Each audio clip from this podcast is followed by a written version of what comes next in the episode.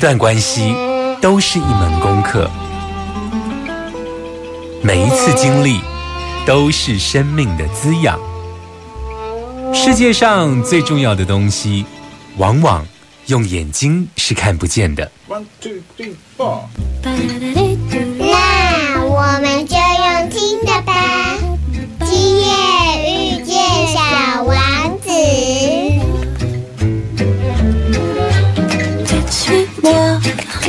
là où je sais sourd, suis-moi. Et si je suis pas, suis-moi, là où je suis beau.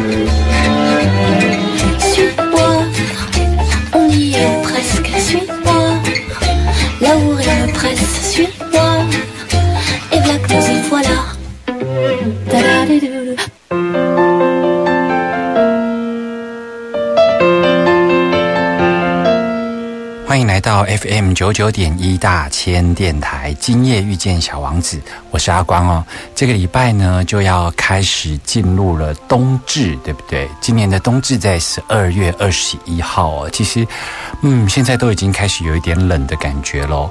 那冬至呢，其实是在二十四节气里头呢，其实算是一个非常重要的节气哦。因为我觉得它不只是我们东方有冬至的概念，其实全世界的各民民族啊都有冬至的相关的仪式跟庆典哦。可是我们现代人对冬至的概念是什么呢？对冬至的概念应该是吃汤圆吧？那吃汤圆其实也有它的来由哦，所以阿光今天要特别花一集的时间跟大家聊一聊冬至的相关的一些注意事项，以及世界各地冬至的庆典与仪式。还有，阿光今天要跟大家讲，阿光冬至的时候，也就是十二月二十一号的时候，要去做一个特别的冬至仪式。而这个特别的冬至仪式呢，该怎么做？阿光想要分享给你哦。不过话说回来哦，冬至到底是什么样的意思呢？我们可以从科学上来理解这件事情。冬至呢，就是太阳直射。南回归线的时候，那像我们台湾在北半球嘛，对不对？所以当太阳直射南回归线的时候呢，我们在北半球的国家呢，那一天呢，白天是最短暂的，然后黑夜是最长的。那过了冬至这一天之后呢，白天一天比一天的长哦，所以在《易经》里头也会讲冬至叫做一阳生，也就是从这一天开始是极阴，然后极阴之后呢就会复阳，就是会越来越阳光充足哦。所以在这个统称上，我们怎么理解冬至呢？冬至就是嗯光的回归吧。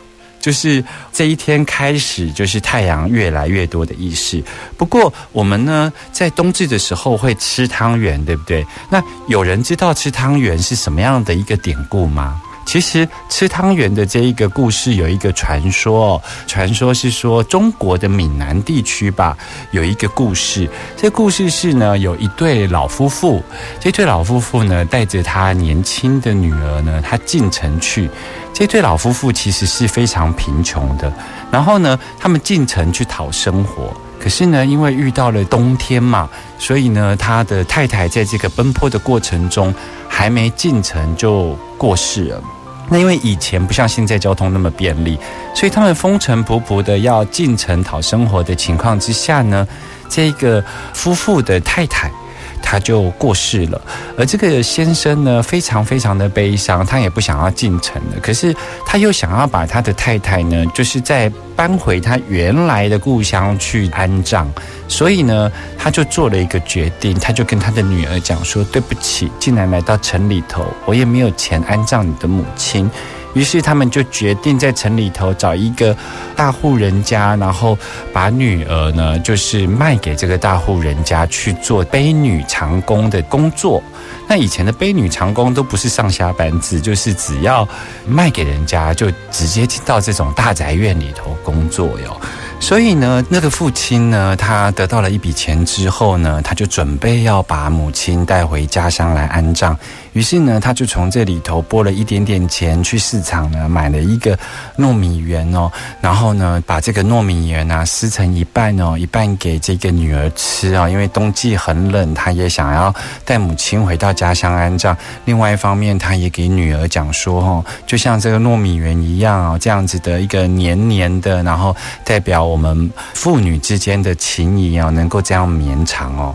可是呢，他再一次要回到城区的时候呢，他就忘记了他的女儿到底是卖到哪一家大宅院里头呢？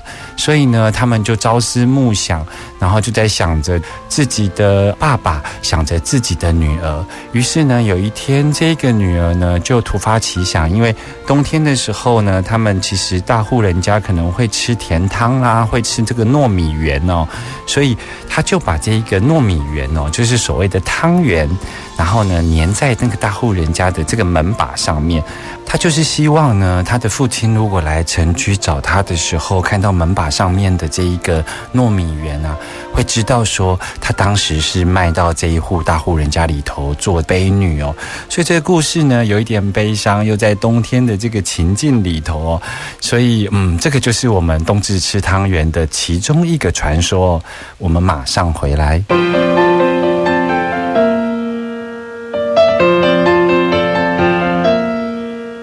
来，FM 九九点一大千电台，今夜遇见小王子。我是阿光，今天阿光要跟大家聊一聊冬至嘛，对不对？其实冬至有一个非常重要的概念，就叫做光的回归嘛。因为从这一天开始呢，就是白天在第二天之后就会越来越长哦。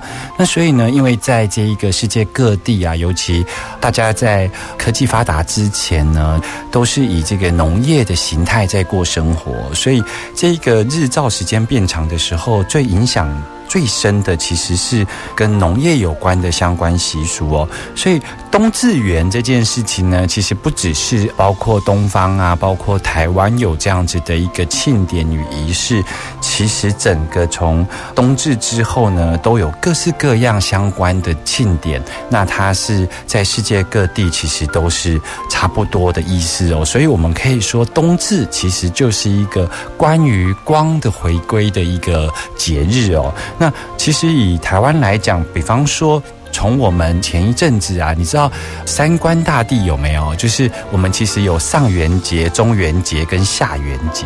很多人可能比较知道的是中元节吧，因为中元节要普渡，对不对？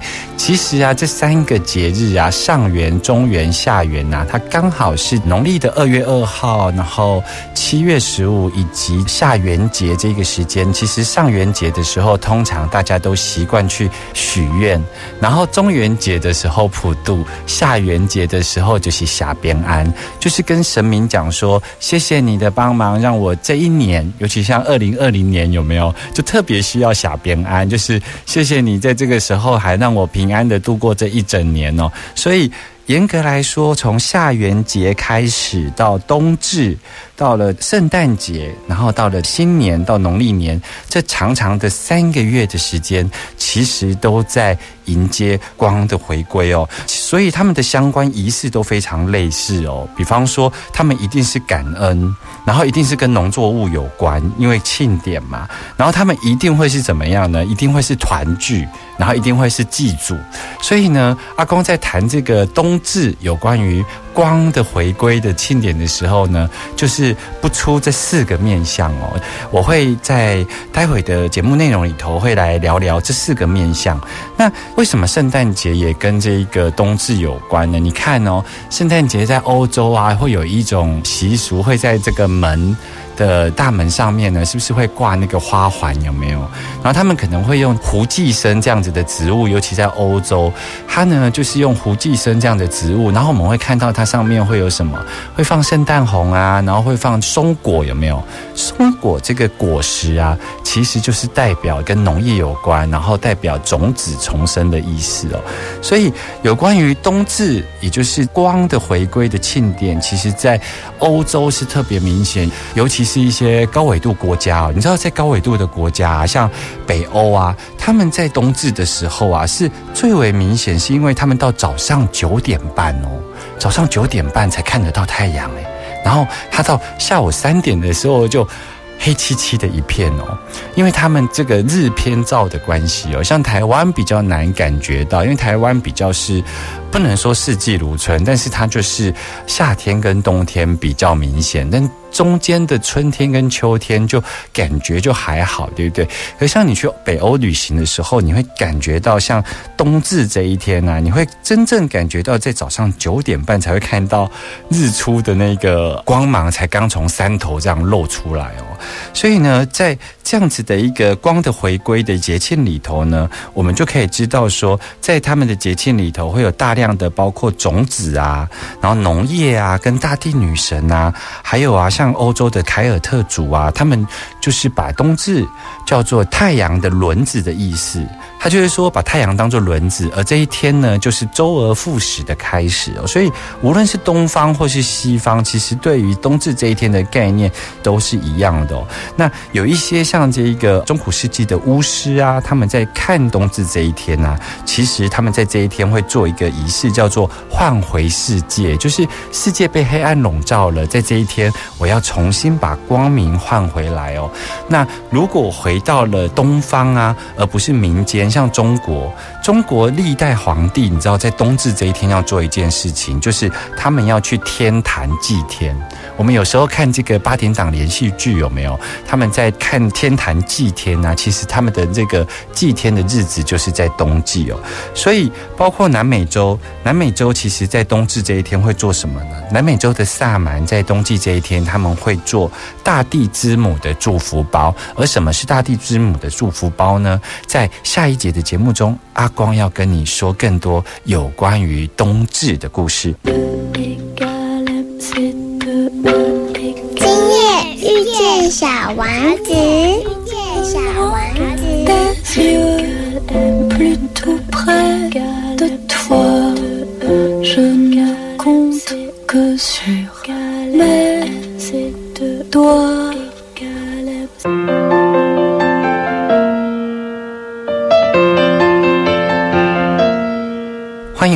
FM 九九点一大千电台，今夜遇见小王子，我是阿光哦。今天阿光跟大家聊了很多有关于冬至的概念，还有就是世界各国对于冬至的是相关仪式哦。不过我们如果统整起来看呢，在冬至这一天，大家都把它认定为是阳光啊、日光、太阳的回归，对不对？所以有关于光的回归这件事情呢，它就会有一些相关的仪式，其中一个非常重要的仪仪式就是祭祖。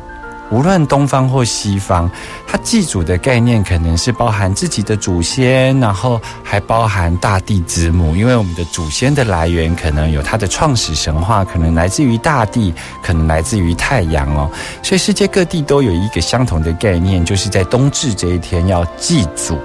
那祭祖这一个事情呢，其实阿光想要跟大家分享一件事情，就是很多人对于祭祖这件事情的想法，好像是跟我们不相关，好像是我们慎终追远，然后我们去纪念祖先哦。其实。在冬至这一天，它其实并不是单方面的去慎终追远，然后去纪念祖先。其实这一天有一个更重要、更重要。你刚刚阿光有跟大家讲到说光的回归嘛，所以在农业社会里头，对于光的回归最敏感的是什么？就是播种。所以在很多的仪式上啊，然后很多的装饰品上面都会用到种子啊，所以种子的意思是什么呢？种子的意思就是新生的意思啦。所以很多人在理解祭祖这件行为的时候呢，其实都忽略了另外一件事情，就是有关于内在小孩的疗愈哦。所以在现在很多身心灵的课程，或者是很多的心理课程哦，都把这两件事情分开来，好像父母是父母，然后好像祭祖是祭祖，然后疗愈自己的内在小孩，就是又是独立的一件事情哦。可是阿光要跟大家讲，如果从节气上来看，单从冬至的节气上来看的话呀，其实所谓的内在小孩的疗愈，其实跟祭祖这件事情是息息相关的。你想想看哦，我们的爸爸妈妈，你觉得他们小时候有没有受伤过呢？因为你想想看，我们是从一代一代这样子自由度一个一个的解放嘛，那所以呢，我们相信我们的父母亲他们在面对祖父母的时候呢，他们的环境不管是在物质面相或者是在心灵的自由度面相呢，其实都比我们更艰困，对不对？所以如果我们觉得我们自己在过往的孩童经验里头有来自于父母的伤，那么我们当然要相信一件事情，就是我们的父母其实来自于他。的呃，也就是我们的祖父母，一定也有来自于这个家庭里头的伤。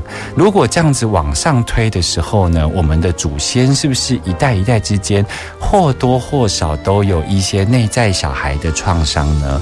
那如果都有这些内在小孩的创伤，他一代一代的透过血缘、透过 DNA、透过家庭教育的这种模式，他势必会来到我们自己此时此刻的这辈子，对不对？所以呢，当我们去看过我们自己内在小孩的伤的时候呢，这件事情就跟祭祖非常的有关系哦。当我们长辈的孩童经验呢，是这样一代一代的传下来，传到我们身上的时候，我们要怎么样来照顾我们内在小孩呢？其实，我觉得坊间的心理课程还有很多的身心灵课程哦，都把照顾内在小孩这件事情，或是疗愈内在小孩这件事情哦，好像说要保有一个好像非常纯真的小王子，非常纯真的内在小孩，然后要去倾听这个内在小孩的需求。可是。阿阿光的想法跟大家不太一样哦。阿光觉得内在小孩的创伤，除了需要疗愈之外呢，内在小孩也需要长大。不能说因为去上了身心灵课程，去上了心理治疗，然后就认为说，因为我有内在小孩的创伤，所以我就可以任性。不。因为我们知道，我们此时此刻来自于我们的祖先，所以呢，我们呢，对于内在小孩这件事情，除了疗愈之外，我们还要做的一件事情，叫做我们希望让我们的内在小孩能够长大哦。所以呢，不要再去听信很多的这一种身心灵课程呢，动不动或是很多宗教。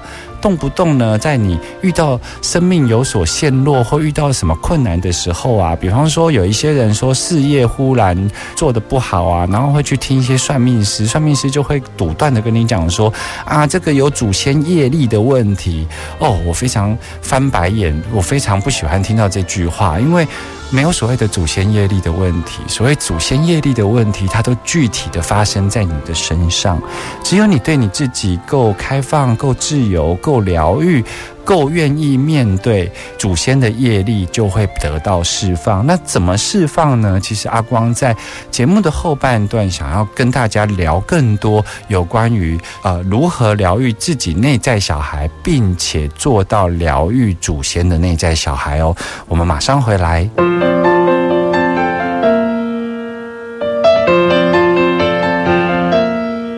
欢迎回来，FM 九九点一大千电台，今夜遇见小王子。我是阿光哦，阿光从这个冬至的吃汤圆的缘由，一路呢讲到了冬至其实是光的回归嘛。那在光的回归呢，阿光也帮大家概括的了解了一下世界各地有关于冬至的仪式哦。那里头有一个最重要的仪式，其实跟祭祖有关哦。那阿光呢，衍生的去跟大家做一些澄清，其实祭祖这件事情，它不是单一的，好像去面对过往的生命历程，面对自己。的祖先而已，他其实同时也在做内在小孩的疗愈与长大的工作哟。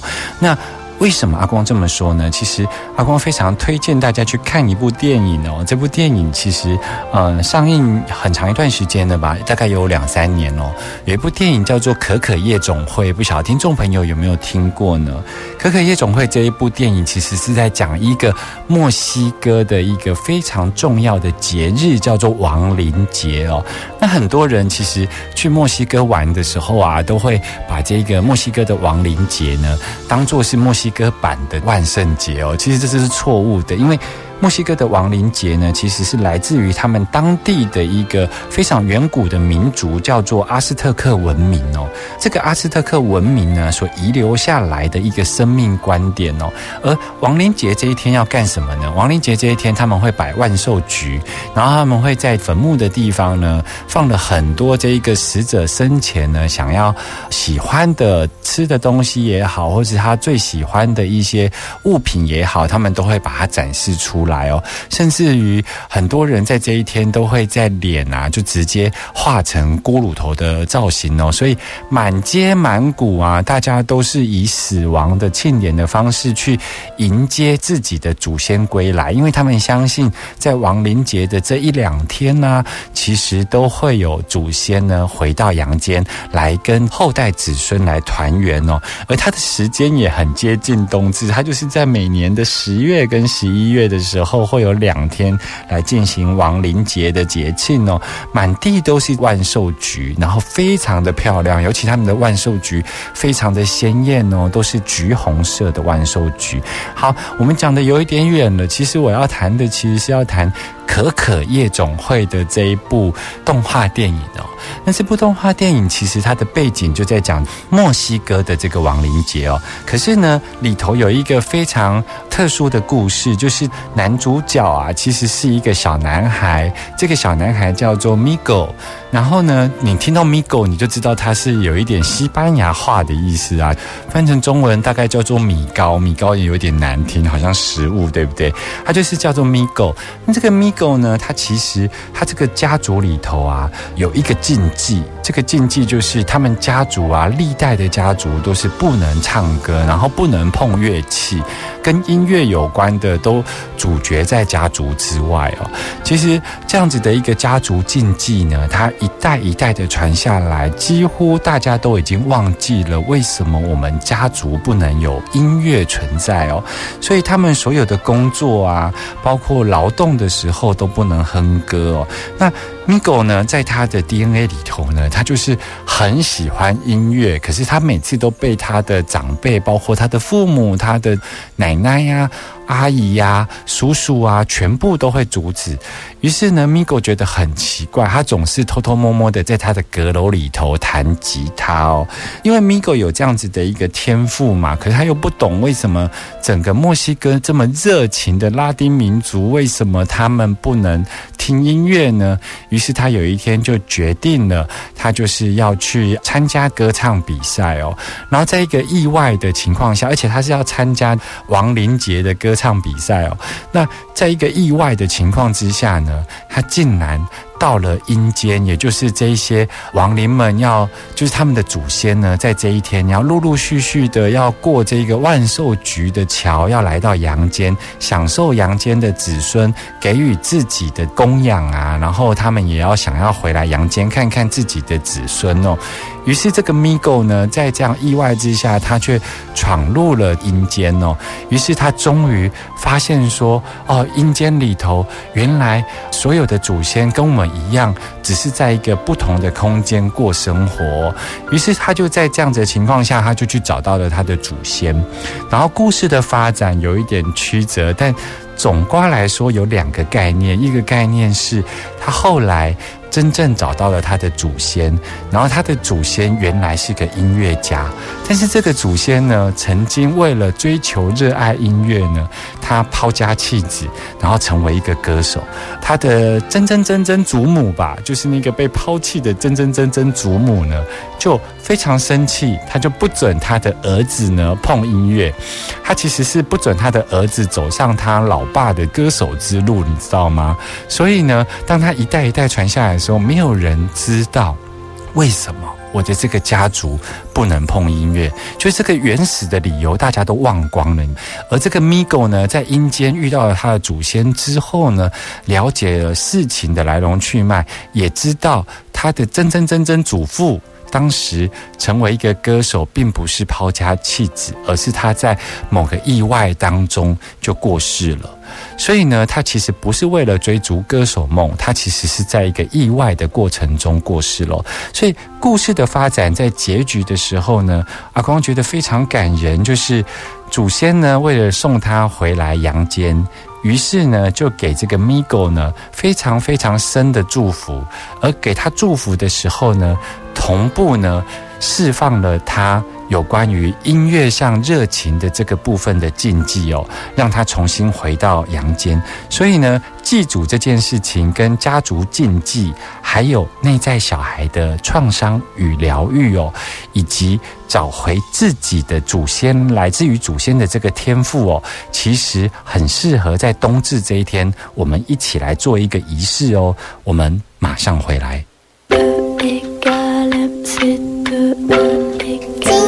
遇见小王子，遇见小王子。